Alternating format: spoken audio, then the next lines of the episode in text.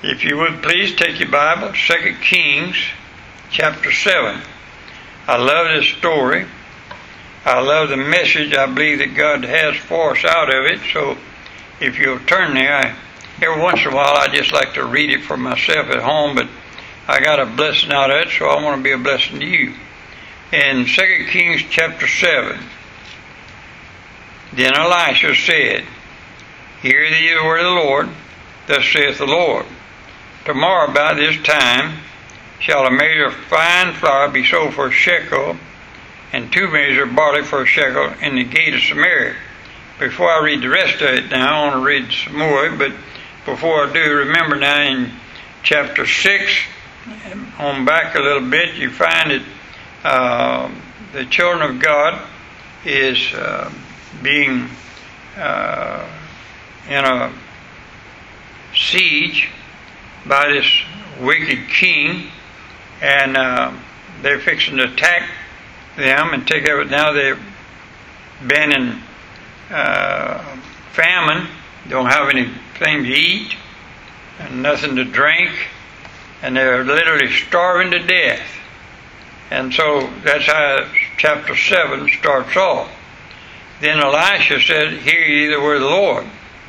Thus saith the Lord, Tomorrow about this time shall a measure of fine flour be sold for a shekel, and two measures of barley for a shekel in the gate of Samaria.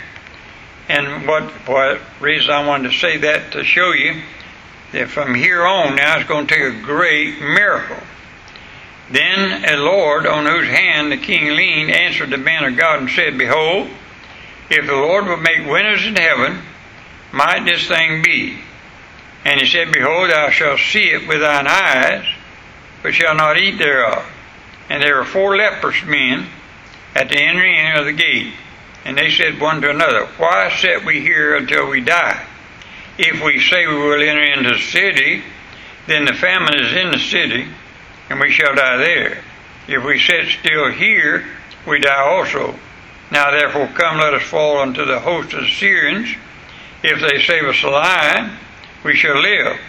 If they kill us, we shall but die. And they rose up in the twilight to go into the camp of the Syrians. And when they were come to the uttermost part of the camp of Syria, behold, there was no man there. For the Lord had made the host of the Syrians to hear a noise of the chariots and a noise of horses, even the noise of a great host. And they said one to another, Lo, the king of Israel has hired against us the kings of the Hittites and the kings of the Egyptians to come upon us. Wherefore they arose and fled in the twilight and left their tents and their horses and their asses, even the camp as it was, and fled for their life. And when these lepers came to the uttermost part of the camp, they went into one tent and did eat and drink, and carried thence silver and gold and raiment, and went and hid it. And came again and into another tent, and carried thence also and went and hid it. And they said one to another, We do not well. This day is a day of good tidings, and we hold our peace. If we tarry to the morning light, some mischief will come upon us. Now therefore come, that we may go and tell the king's household. So they came and called unto the port of the city, and they told them, saying, We came to the king, to the camp of the Syrians, and behold, there was no man there, neither voice of man, but horses tied and asses tied, and the tents as they were. And he called the porters, and they told it to the king's house within. And the king arose in the night and said unto his servants, I will now show you what the Syrians have done to us. They know that we be hungry. Therefore they gone out to the camp to hide themselves in the field, saying, When they come out of the city, we shall catch them alive and get into the city. And one of his servants answered and said, Let some take, I pray thee, five of the horses that remain, which are left in the city. Behold, they are as all the multitude of Israel that are left in it. Behold, I say, they are even as all the multitude of Israel that are consumed, and let us send and see. And they took therefore two chariot horses, and the king sent after the host of Syrians, saying, Go and see. And they went after them unto the Jordan, and lo, all the way was full of garments and vessels which the Syrians had cast into their tent, uh, haste. And the messengers returned and told the king. Pray with me, please. Heavenly Father, would you bless the study now in the reading of thy word and each of us and each one that hears. In Jesus' name we pray. Amen. I was reading this story, and here's the story now. Four leprous men who made an amazing discovery, then felt uh, compelled to share it with many people as possible. Now, every story in the Bible has a primary reason and a secondary reason. The first thing that I want you to see here tonight is that uh, this is a picture of getting good tidings. Now, remember what the, the verse said over here in verse 9. Then they said one to another, We do not well, this is a day of good tidings. Remember what the gospel is. The gospel is good tidings. Amen? And so the whole story is a picture of getting the gospel out. Now, especially verse 9.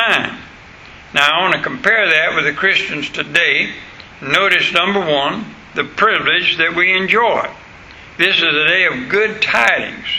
The leper said, and ever since Jesus died on the cross, some 2,000 years ago, Christians have had this good news.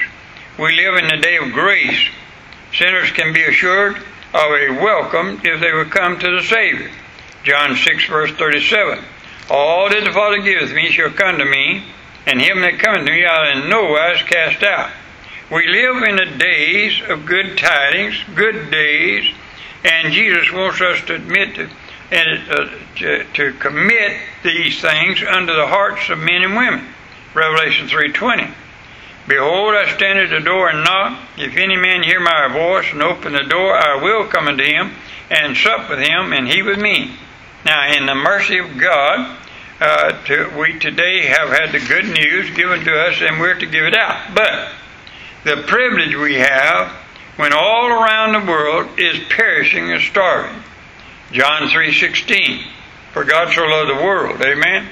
We're privileged. We have the gospel, and we're to give it out to the world. The lost person like these inside the city, without God, without hope in the world we're saved and sound and bound for the heavenly city. Now that's a privilege that we enjoy. Number two, the sin we commit. Verse 9. Then they said one to another, We do not well. This day is a day of good tidings, and we hold our peace. And uh, what I'm trying to show you today, these lepers are like Christians today that know they're saved. They have the gospel of the Lord Jesus Christ, but they keep silent and that's the crime of silence. Churches are full of Christians today singing about God's great salvation. And, but during the week, they hold their peace. Our silence is sin against the Lord who depends upon us. Did you know there's something I found out right after I got saved? That is that God don't holler out His salvation from heaven. He don't speak audibly from heaven anymore. He uses us. He uses human beings to get His gospel out and we're sinning when we don't do it. The danger that we face is number three. The leper said, We do not well. Now, verse 9 in the middle of it says, If we tarry till the morning light, some mischief will come upon us. When you hold our peace, people around us are dying and going to hell. Let me show you something from Ezekiel for just a minute. The book of Ezekiel. And. Uh, I just want to read you a couple of verses if I can. I'd, I'd, like to read the whole chapter because it has a lot to say about those that say, the preachers especially, they won't preach the gospel. But listen to verse 7. So thou, O son of man, I have set thee a watchman in the house of Israel, therefore thou shalt bear, uh, hear the word at thy mouth, and warn them from me. When I unto the wicked, O wicked man, thou shalt surely die, if thou do not speak to warn the wicked from his way, that wicked man shall die in his iniquity, but his blood will I require at thy hand. Nevertheless, if thou warn the wicked of his way to turn from it, if he do not turn from his way, he shall die in his iniquity, but thou hast delivered thy soul. Now, if you read David said what David said in Psalm 51, verse 14 and 15, says some of the same thing. The silence, the sin of silence will result in the loss and rewards at the judgment seat of Christ also. 1 Corinthians 3 verses 11 and through 15. You know what I want to preach the gospel for? I want to see people saved, but I want a reward when I get to heaven to lay at Jesus' feet. And that's why that we ought to get the gospel out. I heard just this week of a big church. Now, the pastor was there for years. They was running nearly 3,000 in Sunday school. That pastor left for some reason. I don't know what the reason was, but he left. They got another pastor in. He did a little bit, uh, it got a little worse, and then he left. They got another pastor in, and they found out he wasn't what he was supposed to be, and that church now is running around 300 in Sunday school. Now think about that. From 3,000 down to 300. And somebody will look around, they'll, they'll find some fault why that happened. Do you know what? I, I looked at that and I said, man, I feel bad about that. I feel horrible to think about that a gospel preaching church that preaches the gospel, how save people in it. And one day they have 3,000, and the next day they have 300. And look at the opportunity that's lost to get the gospel out. All those people that saved, and now they're not going to church. They're not even serving the Lord. That's a testimony. And you lose your testimony when you're not doing what God tells you to do. The fourth thing is the action we must take. Now, I love this. Go back with me, please, to Kings. Did you hear? I, I, I don't. I forget who it was, but I think it was Obama uh, said to Trump uh, the the, the uh, economy. He was going to get the economy back up and running good, and Obama said it would be impossibly a miracle if it happened. Well, that's exactly what happened here. Now I want you to watch this. And uh, beginning in verse 32 of chapter 6, but Elijah sat in his house, and the elder sat with him. And the king sent a man from him before him, but ere the messenger came to him, he said to the elder, See how this son of a murderer has sent to take away my head? Look, when the messenger cometh, shut the door, and hold fast at the door. Is not the sound of the master's feet behind him? And while he yet talked with him, behold, the messenger came down unto him, and he said, Behold, this evil is of the Lord. What should I wait for the Lord any longer? Now, here's a man, and, and I, I can't go back and read it all, but go back a little bit further. And here's a man who stood by the king's hand, and Elijah said, uh, Tomorrow uh, in verse 1 of chapter 7, uh, a measure of fine flour be sold, sold for a shekel. That's just a little bit. And there was no flour, there's nothing available. And he made fun of Elijah, even went to the forest to slap him. Now, beginning in 2 Kings chapter 7, verses 9 down through verse 11, five things here. There must be a determined action on our part. Notice what it said. Now therefore come that we may go and tell. That's a determined action. You have to determine you're going to serve the Lord when it comes to this matter of getting the gospel out.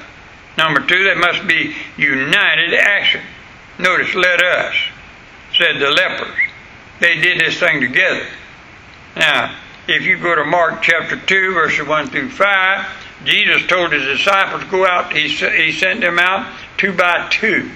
Do you know when you're going out to, to witness to people, you need a partner? You know why?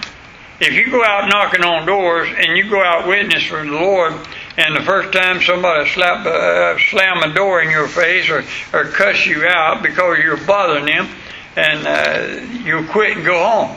But if you got a partner with you and somebody's praying with you and going with you, you just keep on going for the Lord. And that's why you need to go two by two.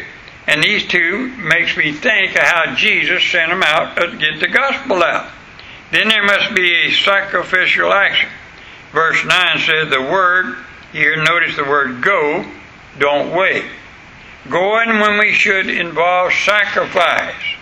Now, uh, I remember when I first started out uh, witnessing, this friend of mine became a very close friend of mine in the church, but he he just aggravated me. I mean, really. I worked all day laying blocks at that time, and I'd come home so tired I didn't feel like doing anything. and he called me and said, uh, "Get a shower and get dressed. I'll be by in a minute to get you on to go soul winning." And he'd come by, and I'd be so tired, I'd get dressed and go with him.